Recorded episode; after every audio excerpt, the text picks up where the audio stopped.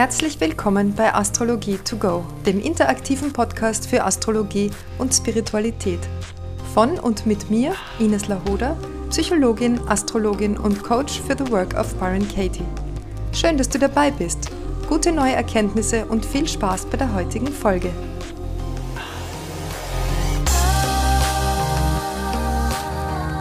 Ich habe heute eine höhere Frage und zwar zum Thema Jupiter und Saturn. Wie können sich Jupiter und Saturn äh, miteinander vertragen, wenn sie in Konjunktion bzw. einem Aspekt miteinander stehen? Und ich habe auch das Horoskop der Hörerin mitgebracht und wir können uns das anhand dieses Beispiels einmal ein bisschen näher anschauen. Und zwar geht es darum, dass sie ein Stellium hat, ein Stellium zwischen Venus, Jupiter und Saturn und sie nicht genau weiß, wie sie das deuten soll, beziehungsweise sie schreibt, ich beschäftige mich in letzter Zeit viel mit Astrologie. Fasziniert hat mich dieses Thema schon immer. Als ich 15 Jahre alt war, bekam ich eine 0815 Computeranalyse ausgedruckt und geschenkt. Ja, das mit den Computeranalysen, das möchte ich auch gern mal sagen. Das ist immer so eine Sache. Natürlich können die was. Also das ist nicht falsch, was da drinnen steht. Es hängt immer davon ab, natürlich, welcher Astrologe die Texte da geschrieben hat. Aber es gibt sehr gute Computeranalysen und sehr gute Zusammenfassungen ähm, der einzelnen Konstellationen. Es ist aber jetzt bei einer Computeranalyse natürlich immer so, dass nicht auf Individualitäten Rücksicht genommen werden kann, sondern es sind immer allgemeine Beschreibungen. Was bedeutet der Mond in, im Krebs oder was bedeutet die Sonne im Skorpion oder was bedeutet Jupiter in der Waage und so weiter. Und da ist die Schwierigkeit, dass sich häufig Konstellationen widersprechen oder zu widersprechen scheinen. Und das kann ein Computerprogramm noch nicht leisten. Wir werden ja sehen, was mit der künstlichen Intelligenz da möglich sein wird. Aber bislang ist es schwierig, wirklich eine Zusammendeutung von einem ganzen Horoskop zu machen. Denn es hängt ja von so vielen Faktoren ab. Wenn ich wenn ich nicht weiß, wie derjenige seinen Mond lebt, das ist ja abhängig, sein Zusammenspiel, eine Wechselwirkung. Wenn derjenige seine Mondseite sehr stark lebt, ist es häufig so, dass die Sonnenseite zu kurz kommt und umgekehrt. Und so gibt es viele Konstellationen im Horoskop, wo entweder das eine oder das andere betont werden kann, aber nicht beide zugleich. Und das muss ich immer im Gespräch mit demjenigen ja erst herausfinden. Und deshalb ist das Gespräch mit einem astrologisch gebildeten Menschen wirklich eigentlich unersetzlich, wenn man eine Zusammenschau des Gesamt, der Gesamtpersönlichkeit erreichen will. So, das nur zum Thema Computeranalysen.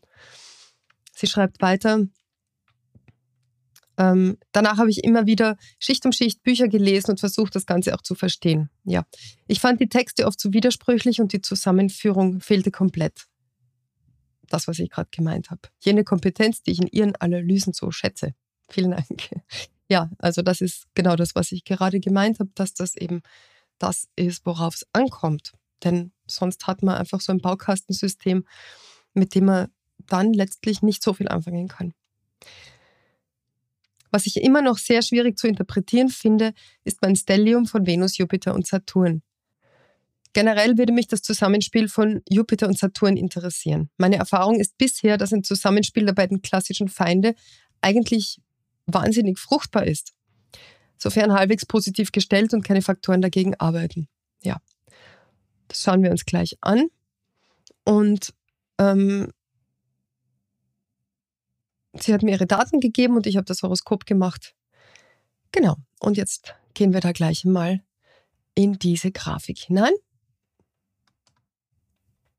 und schauen uns die näher an. Also wir haben hier, wie erwähnt, eine Konjunktion von Jupiter und Saturn. Die Hörerin meint es ein Stellium mit Venus. Jetzt muss ich aber gleich dazu sagen, dass die Venus hier nicht wirklich dazugehört. Die ist zwar rein rechnerisch in diesem Stellium enthalten. Ein Stellium ist eine, eine Konglomeration, also eine Zusammen, eine Ballung von drei oder mehr Planeten in Konjunktionen, mit Überkonjunktionen verbunden. Und hier die Venus ist nicht nur getrennt durch ein Zeichen, was schon die Konjunktion, also diese Thematik der Konjunktion aufhebt, denn eine Konjunktion braucht immer den gleichen Zeichenhintergrund. Weiters ist die Venus mit Saturn nicht über eine Konjunktion verbunden, denn die Venus ist weiter als fünf Grad von Saturn entfernt. Na, man könnte natürlich sagen, der Jupiter zieht sie da noch rüber und es ist schon möglich, dass man hier einen kleinen Anflug noch spürt. Und der Venus, aber die Venus ist maximal mit Jupiter verbunden und das auch getrennt durch eine Zeichengrenze. Also die Venus würde ich hier weglassen. Es geht also um Jupiter, Saturn in der Waage an der Spitze zu Haus 4. Und auch hier muss man jetzt schauen, ich habe hier das Häusersystem Koch eingestellt. Normalerweise arbeite ich mit Placidus, aber weil die Hörerin geschrieben hat, dass sie mit Koch arbeitet, habe ich jetzt auch Koch eingestellt. Ähm, ich möchte zu diesen beiden Häusersystemen noch sagen, jeder Astrologe muss selber schauen, mit welchem Häusersystem er bessere Ergebnisse erzielt. Für mich stimmt Placidus mehr, aber es ist auch so, wenn man viel beide Varianten ansieht, dann merkt man, dass sich Themen wiederholen. Es ist ja meistens so, dass ein Thema nicht nur einmal im Horoskop vorkommt, sondern über mehrere Ebenen oder über mehrere Thematiken, also über mehrere Konstellationen.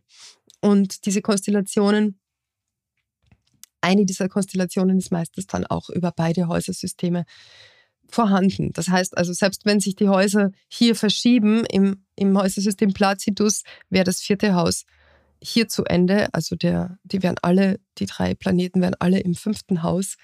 Hier sind sie alle gerade noch im vierten Haus, vor allem der Saturn, der wäre jetzt schon ganz eindeutig ins fünfte Haus zu deuten, aber die anderen beiden sind hier noch im vierten Haus und somit wäre auch Jupiter und Saturn nochmal durch die Häusergrenze getrennt. Also das ist so ein bisschen ein Grenzfall. Ich würde hier im Gespräch abfragen, wo die Horoskopeignerin das mehr erlebt, mehr im familiären Bereich oder schon mehr im Bereich des Selbstausdrucks, der Selbstverwirklichung und der kreativen Selbstentfaltung. Das ist eben das, was ein Computerprogramm nicht kann. Gut, und wenn wir uns jetzt anschauen, Jupiter, was ist Jupiter? Jupiter ist der Planet der Glaubenssysteme, der Weltanschauung, der Religion auch, der Philosophie, alles, was wir an Verstand mitgebracht haben, an, an, ja, an Verstandeskonditionierungen auch. Und der Saturn ist das, was wir erzogen, wo wir, wie wir erzogen wurden. Also was wir für ein Wertesystem haben über richtig und falsch, über das, was man darf, was man nicht darf, über das, was in der Gesellschaft akzeptabel ist oder nicht. Alles, was wir in der Schule, aus unserer Erziehung und in Institutionen gelernt haben und auch vom Staat quasi präsentiert bekommen als das ist unsere Gesellschaft und so funktioniert unsere Gesellschaft und das ist für uns das Richtige und das Falsche. Und dann halten wir uns natürlich an das Richtige und versuchen das Falsche zu vermeiden. Nämlich um Bestrafung zu entgehen oder unserem schlechten Gewissen zu entgehen. Wir haben, also das ist unser moralisches Wertesystem, unser Gewissen, unser Über-Ich. So, und der Jupiter und der Saturn, ich finde nicht, dass die sich widersprechen unbedingt, wenn man sie halbwegs erlöst zur Verfügung hat. Und erlöst würde das bedeuten, der hohe Priester, Jupiter, und der weise Saturn in einem Zusammenpack. Also das ist an und für sich eine ganz schöne Kombination. Nun muss man aber wissen, dass diese Anlage nur dann in, zur vollen Blüte kommen kann, wenn wir aufhören, in diesen Kategorien von allgemein zu denken, allgemeine Normen, allgemeine Verbote und Gebote, sondern hier geht es also ganz stark darum, die Vorstellung von richtig und falsch zu hinterfragen und dieses gesamte Denkgebäude, Glaubenssystem, das wir, wie gesagt, mitbekommen haben aus unserer Erziehung, aus unserer Kindheit, auf seinen Wahrheitsgehalt für uns selber zu hinterfragen. Was ist es wirklich wert für mich? Was gilt wirklich für mich? Welche Regeln möchte ich wirklich für mich anwenden? Welche Gebote und Verbote gelten für mich? Nicht für alle, nicht weil man es so macht, weil es sich so gehört. Und hier geht es eben auch sehr stark um das richtige Saturn, Wissen, Jupiter, das hier bezogen wird aus dem Gegenüber. Warum? Weil hier der Jupiter über das siebte Haus herrscht, also er kommt aus dem siebten Haus und der Steinbock kommt aus dem achten Haus. Und das sind die zwei Häuser, wo wir in Beziehung treten. Also im siebten Haus geht es um jegliche Begegnungen und im achten Haus geht es um intensive, verbindliche Beziehungen. Das heißt also, diese beiden Planeten hier unten, die haben einen Bezug zum Gegenüber, einen starken Bezug und treffen sich hier. Das heißt also, das ganze Wertesystem, das ich mitbringe aus meiner Kindheit, das ganze Glaubenssystem, das ich mitbringe aus meiner Kindheit und, und Jugend und Erziehung und, und der Gesellschaft, das bringe ich in die Form ein, wie ich in Beziehung trete und wie ich in Beziehungen mich verhalte. Und das wird verstärkt dadurch, dass die beiden Planeten auch hier unten in der Waage stehen. Die Waage ist ja das Beziehungszeichen schlechthin, das Begegnungszeichen. Also wird sich diese Konstellation hier hauptsächlich auf der Beziehungsebene zeigen und dann eben im vierten Haus innerhalb der Familie beziehungsweise im fünften Haus dadurch, wie ich mich in der Welt präsentiere, auf der Bühne des Lebens, auf der Bühne der Welt. Hier kommen noch einige andere Faktoren dazu, auf die ich jetzt aber nicht eingehen werde, sondern ich möchte noch kurz erläutern, was diese Konstellation bedeuten kann, wenn ich sie nicht erlöst oder erwachsen zur Verfügung habe. Wenn man jetzt also sehr stark unter der Herrschaft von Saturn lebt, also unter gesellschaftlichen Voraussetzungen. Ich möchte also gefallen. Das Ganze findet ja in der Waage statt. Und in der Waage ist es immer ein bisschen schwierig mit nicht entsprechen. Also hier haben wir diese Veranlagung, es allen recht machen zu wollen, geliebt werden zu wollen um jeden Preis. Hier haben wir die Veranlagung, eine schöne edle Fassade zu präsentieren. Denn die Waage möchte ja gern an der Oberfläche sanftmütig, hilfreich, edelmütig erscheinen. Und, und das Dunkle möchte das Zeichen Waage als Archetyp nicht sehen. Dafür haben wir das nächste Zeichen, den Skorpion. Und hier haben wir auch eine Skorpionsonne und den Pluto, den Herrscher des Skorpions im fünften Haus. Das heißt, das ist ein Widerspruch, der sich wahrscheinlich im Leben der Horoskopeignerin zeigen wird. Aber die Waage an sich, mit Saturn in der Waage, geht es darum, für die anderen richtig zu erscheinen. In einer Beziehung, achtes Haus, Steinbock, richtig zu sein, es recht zu machen. Aber auch natürlich nicht nur sich selbst gegenüber eine gewisse Strenge an den Tag zu legen, sondern auch gegenüber den Menschen, mit denen man in dieser Form von Beziehung tritt. Und Jetzt ist das Ganze gepaart mit dem Jupiter aus dem siebten Haus. Der Jupiter ist ja an und für sich ein sehr fördernder Planet, ein sehr äh, wohlwollender Planet. Also das Zeichen Schütze steht für Expansion, für ähm, Großzügigkeit, für, wie gesagt, die Förderung, die Unterstützung von anderen, aber auch durch andere. Im siebten Haus erleben wir das ja von beiden Seiten. Ich unterstütze die anderen, die anderen unterstützen hoffentlich mich. Und in der unerlösten Form kann es aber jetzt passieren, dass wir meinen sehr stark zu wissen, was für die anderen gut ist. Also der Schütze, der neigt dazu in seiner Begeisterung, ich weiß was, ich weiß was, ich kann was, ich kenne den Weg, dann auch anderen das sehr stark vorzuleben und nicht nur vorzuleben, sondern auch die anderen da ein Stück weit reindrängen zu wollen, beziehungsweise der Schütze kann sich da oft nicht zurückhalten. Schütze ist ja auch der, wie gesagt, der hohe Priester, der Prediger, der, der Missionar, der, der den Weg zeigt. Und gepaart mit Saturn kann das dazu führen, dass man sich selber auf eine höhere Stufe stellt und denkt, man weiß, man weiß es einfach besser als die anderen. Also mit Jupiter Saturn kann so eine gewisse Besserwisserei mit ins Spiel kommen, wenn es um Beziehungen geht. Ich weiß, was für dich richtig ist. Ich weiß, was für dich gut ist. Ich weiß, wie du es machen solltest. Und da kann so ein Jupiter-Saturn sehr arrogant sein, sehr besserwisserisch, sehr auch dominant rüberkommen und unter Umständen viel Widerstand von außen bekommen, denn nicht jeder möchte sich unter allen Umständen belehren lassen. Das sind also gut gemeinte Ratschläge, die aber ungebeten kommen und deshalb ungehört verhallen. Und das ist für beide Seiten frustrierend, denn Jupiter meint es gut. Der Schütze im siebten Haus ist ein, einer, der wirklich unterstützen möchte.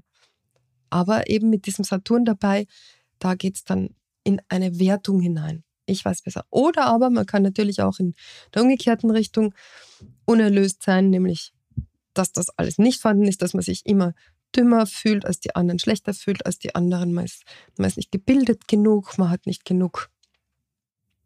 Ja, es geht sehr stark um, um Wissen. Man hat keinen, der eigene Horizont ist nicht weit genug. Also das wären lauter Dinge, die es hier zu entwickeln gelte dann. Und für mich ist immer wichtig mit Jupiter Saturn zu sagen, okay, meine Glaubenssätze, die ich mitbringe, wie ich durchs Leben gehe, wie ich die Welt anschaue, Weltanschauung, also wie ich in die Welt blicke, was ich für wahr und falsch halte, Stimmt das wirklich? Das wäre also die, die Öffnung in Richtung einer realistischen Zusammenschau. Saturn ist ja das Zeichen des Realismus. Was ist denn wirklich? Ja, was ist denn die Wirklichkeit? Was ist die Realität? Und bei Jupiter, da geht es oft in so eine Verschwendung, in so eine, ach, was kostet die Welt? Alles ist immer positiv, alles ist immer eine Chance und alles ist möglich. Und der Saturn bringt hier mehr Klarheit, mehr Fokus und mehr einen realistischeren Blick. Also wir haben hier eine gute Mischung zwischen Optimismus und Realismus. Im Idealfall gibt es sehr klare und beständige Überzeugungen. Im Negativen gäbe es eben, wie gesagt, auf der einen Seite die Besserwisserei, auf der anderen Seite aber eben auch eine Gespaltenheit zwischen, eine Hin- und Hergerissenheit zwischen Pessimismus und Optimismus, zwischen Verschwendung und Geiz, zwischen Expansion und Beschränkung.